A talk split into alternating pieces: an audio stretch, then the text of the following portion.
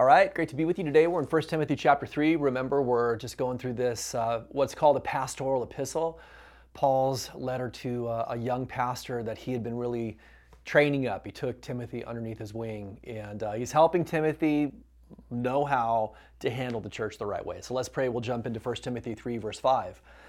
Father, thank you so much for your word today. And uh, just pray, God, that you would instruct us and speak to us and really impact our lives. In Jesus' name, amen.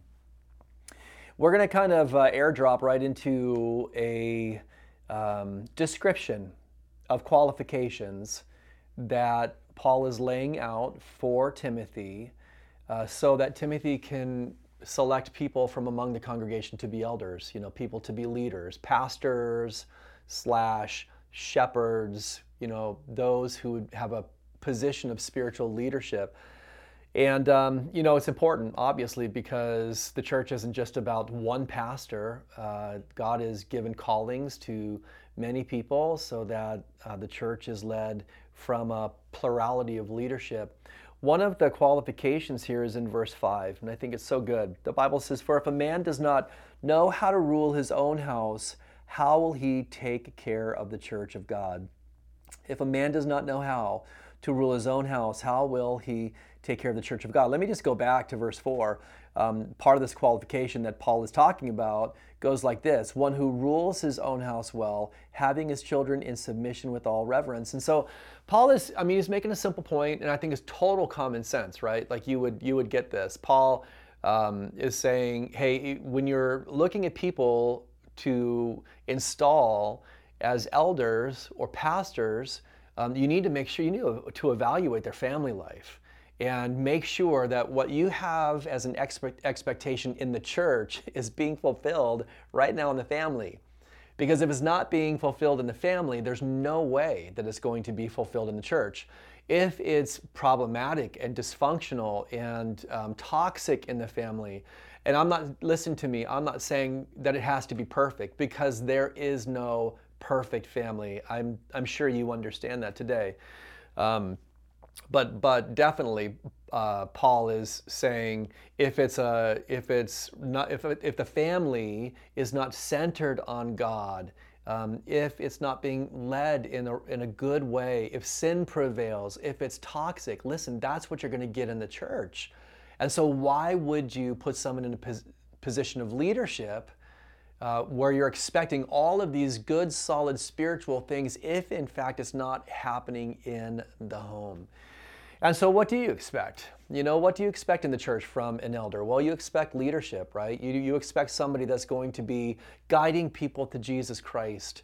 Um, you expect somebody who's walking in love, somebody who really is experienced the love of God, um, but then, you know, is sharing it with others. Not a bully, not a dictator, um, not somebody who is self centered, self oriented, expecting others to serve them.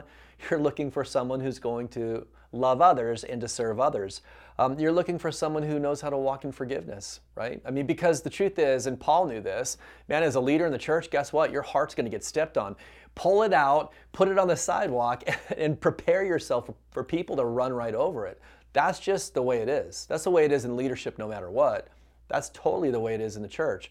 And so, you know, that person, that leader, is going to be able to have to be someone who forgives and not only is forgiving, but advocates, pushes for forgiveness for others. Um, someone who is willing to reconcile. I think about you know what we would want in pastors as well. You know, somebody who doesn't bear a grudge, someone who's not looking for vengeance, someone who does take seriously the words of Christ when Jesus said, There's a brother who has something against you, leave your gift at the altar, be reconciled to your brother, then come back and worship God, right? Um, it, that's what you're expecting in the church for a leader. That better be in the home. And I will just say this like all of those qualities, and of course, that's not a comprehensive list, but all those qualities are, they should be evident in all of our lives, right? We, and let me just say, especially for just the men today, for husbands and fathers, we should be leading. Um, we should be loving with the love of Christ. Let me jump back to leading. We shouldn't be waiting for our wife to say, "Hey, honey, um, can we please go to church? You know, I just can we please study the Bible together? Can we please pray? You know, as a as a husband, remember this is really your responsibility to be leading your wife in. And if right now that's not happening, don't just discount my words. Because I know some of you right now, you actually you might be listening to this devotion with your wife because she's like, would, would you please just like do this devotion with me? And I just said that, and and um, you know you're you're to turn me off. Don't turn don't turn me off because if you're a believer in Jesus Christ, you know this is the calling of God on you, not just on me. Lead in prayer. Lead in the reading of Scripture. Lead in leading your family to church. Lead in serving. Um, but also, listen, the, just the, be authentic in love and in forgiveness and in reconciliation. Let me just wrap up by saying this. What I appreciate about Paul's words is this Paul is talking about authenticity.